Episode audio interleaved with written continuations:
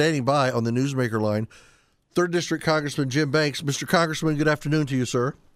Hey Pat, good to be with you. Good to have you with me. Uh, you know, and here's here's what I want to know, and I need an answer from you, and I hope you you're going to give me a good, clean, non-political answer. You're with me every Thursday evening. You're with Kayla every Wednesday morning. Now, do you are you? don't you hate this? Are you on with Kayla first because she's younger, more vibrant, far better looking? Um, or do you like it because there are shorter segments of time and you can give a good, clear answer and get out? And then you come and deal with me after you've taken the easy route on Kayla's program. She is so going to kill me for this, but but uh, can you imagine? Um, we, we, have we have a dinner together for our, our group next week on Thursday. She's gonna she's gonna clean my clock, um, but it, it, but it is good to have you here. There's a couple things I want to go over with you, Congressman, if I could. Um, the China balloon, okay the president is trying to tout. Um, let me give you this is unfair to you. I'm going to give you my take. You just tell me where I'm wrong, okay? He's trying to tout how great, mighty, and strong he is. When we let this thing meander and waltz clear across the span of our country, taking pictures and gathering evidence and sending it back to China telepathically of who knows what. And then we have these three somethings that we knocked down in northern Alaska and Canada uh, and it seems now that those were privately owned balloons, probably weather, examination, what, all that. So we can blow away stuff that's basically immaterial to us militarily. But China blows a balloon clear across our country, and we did nothing. Uh, Pat, I've said this before many, many times. This is the most incompetent administration in American history. And this is a, a perfect example of what I'm talking about. I mean, they they shot down these three objects. He waits. The president waits several days to tell the American people what the heck is going on, and then what do we find out? We find out that the three objects that our military shot down were actually private. Yep. In one case, uh, you know, a few guys that, as a hobby, put balloons together and make a, a weather balloon, and they they they shot it down. The one the the object they shot down um, over um, over the Great Lakes, they fired a four hundred thousand dollar missile and missed it. Yeah. on the first shot. Yep. Fired, shot it down on the second shot, and now they're telling us uh, that it was just a, a private um, uh, uh, uh, uh, uh, object of some sort that doesn't have anything to do with the Chinese Communist Party. After, by the way, they these guys told Congress a week ago that these three objects posed a national security threat. That's right. what they told us. Right. They, they briefed members of Congress and told us that. And now the president goes before the American people and tells a completely different story that is so embarrassing for this president. I'm, I'm surprised that he didn't do what he usually does and just lie about it. Are, are, were you in any kind of a meeting when when things started to come clean? Hey, we, we kind of goofed. These were actually you know, some fishermen put together a weather balloon or whatever it was, uh, these other three, after we had so screwed up everything with the China balloon. Did did you did you sit in any kind of a meeting when some of the truth started coming out and look at these guys and go, "You have got to be kidding me"? No, I, of course not. I mean, th- these guys led us to believe that these three objects uh, pose a national security risk. Remember, NORAD has been around for 65 years. They've never shot down a single object until last week, and they shot down three in two days. And now they're telling us that they weren't what they said that they were. They were just private objects that didn't pose any real threat.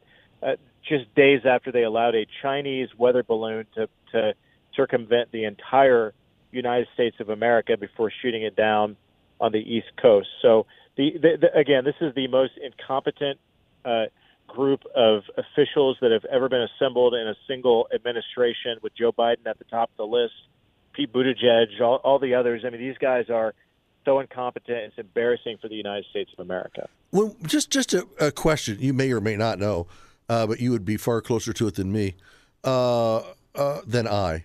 The lovely Mrs. Miller, she just heard that. She just put another tick on my sheet. Um, but but let me ask you, Congressman, when we send a four hundred thousand dollar missile toward an object above Lake Huron and we miss it, where does that missile go? Yeah, they they don't know. They they literally they they don't know uh, where that first missile that that didn't uh, didn't hit the target. They don't they don't know where it went, uh, and that that's that's deeply troubling to me as a member of the Armed Services Committee, as a veteran myself. I care deeply about the as you know the strength and might of the American military. If we're if we're if we're if our military is to project strength uh, toward our adversaries, like the Chinese Communist Party, like Russia, like Iran, like North Korea, what these jokers have done in the last week have have uh, have projected the pure opposite. Not not just weakness, but they they're they're an embarrassing uh, uh, series of acts by this administration that doesn't do anything to deter our adversaries. Somebody sent me a text and they said, "Who cares about balloons?" Well, these aren't little pink party balloons. In fact, Buttigieg probably would have gone after those. But you know, who cares about balloons? This this was a balloon that was good size. Uh, my understanding is it had a payload of maybe up to a thousand to two thousand pounds, and it had some capabilities. They could steer this thing uh, to a certain degree. Yes, and it could do it could do more than some of their satellites because satellites are way up there. Sometimes it's very hard through the atmosphere to focus on exactly what they want. If they had reconnaissance information on this balloon and they were only at 60,000 feet and they hung over some of our uh, military posts, and they did, it's, it's almost unknown and immeasurable what they could have gotten from that. Uh, that on top of how the administration handled it. I mean, they, they wouldn't have said anything about it if, if some folks in Montana weren't looking up in the sky and saying, "What the heck is that object flying in the sky?" And then when we found out that it was likely a Chinese uh, spy balloon, then Ameri- most of America is outraged that the administration is just not talking about it, pretending like there's not a big Chinese spy balloon up in the sky, you know, following a track over key military installations and doing what it's intended to do. I mean, I, I think if it weren't for the people of Montana looking up at the sky and getting upset about it, I don't think the administration would have done anything about it. No, we wouldn't have known. But on top of that, Pat, if you're if you're rightly outraged about a about the administration turning a blind eye to a to a spy balloon flying over the United States of America, then you're really going to be upset about the other things that this administration allows to happen, like Confucius Institutes on university campuses, mm-hmm and uh, the the efforts by the Chinese Communist Party to steal our sensitive military research and secrets in broad daylight. What they do to place um, uh, officials in the United States that steer uh, pension dollars and U.S. taxpayer dollar investments and pension funds to go to pay for the Chinese Communist Party's military. The administration doesn't do anything about that. Um, and I could go on and on and on about what this administration what the Biden administration has turned a blind eye to when it comes to our biggest adversary being the Chinese Communist Party. So the spy balloon is sort of, to me, it's symbolic. Um, it's skimming the surface of what Joe Biden is allowing China to get away with. Well, and, and people say, so why? Why turn a blind eye to China? Because China, they've had their financial hooks into Biden and his family for quite some time, kind of like Russia. I mean, our two biggest adversaries, they've they've got more access probably to the mindset and the fear of the guy in the White House than any Republican on Capitol Hill. Yeah, without a doubt. I mean, I that's just a fact. You can't argue with that. That the the Biden family was taking money from the Chinese Communist Party, and the big guy was skimming ten percent off the top. And you, you got that. You got those entanglements from the Biden family with the Chinese Communist Party, and then you also have to look at what the Chinese Communist Party has done to buy off the Democrat Party. Mm-hmm. I mean, the, mm-hmm. the biggest donors to the Democrat Party today are multinational corporations and big tech companies that are owned by or controlled by Chinese Communist Party interests. So, of course, the Democrats are going to turn a blind eye to our biggest adversary. They're they're on the hook you take balloons and the problem with balloons and tra- traversing the country, and then you add to that now trains where we have, and I don't think China is behind this, although I don't know that yet, but you have trains with derailments, two of them in two days. Uh, and and you've got all that going on, and now Governor DeWine, and th- to me this is amazing. Governor DeWine uh, is there in Ohio is saying that he, they have asked FEMA and asked FEMA and asked FEMA for help with New Palestine, and the FEMA, President Biden's FEMA, is still denying assistance.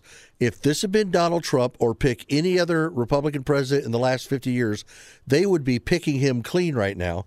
And the press and everybody else is just giving the Biden administration an absolute pass. What about the suffering of the people in Ohio? Yeah, the people of Ohio, but the people in a, in a broad area, even in Indiana and outside of Ohio, who are affected by this. And I, I'm I'm deeply concerned about it. You know, you, you you go back and think about that fake infrastructure bill that the Democrats passed. You know, what was it? Probably a couple of years ago now. Right, right. Um, that like less than twenty percent of that bill, you know, uh, trillion.